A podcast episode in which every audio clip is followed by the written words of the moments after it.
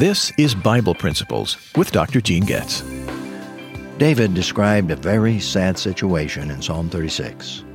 When men and women turn their backs on God, they've chosen a path that spirals downward into the depths of depravity. Here's what he wrote. An oracle within my heart concerning the transgression of the wicked person.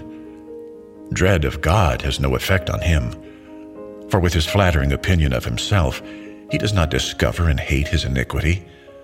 The words from his mouth are malicious and deceptive. He has stopped acting wisely and doing good.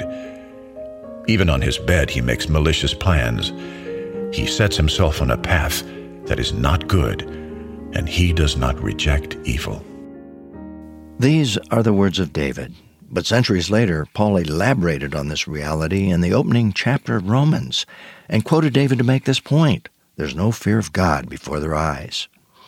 Well, the good news is that Jesus Christ provided salvation for all mankind. Though the wages of sin is death, Paul explained in the chapters to follow that the gift of God is eternal life in Jesus Christ our Lord, and consequently we must extend God's love and grace to those who are deceived.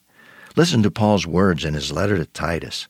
Remind them to be kind to all people, for we too were once foolish, deceived, enslaved by various passions, living in malice and envy, hateful and detesting one another.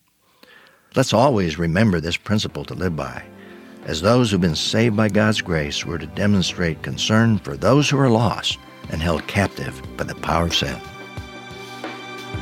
The Bible principle you've heard today comes from the Life Essential Study Bible by Doctor Gene Getz. To hear today's principle again, go to Bible Principles dot org. That's Bible Principles dot org.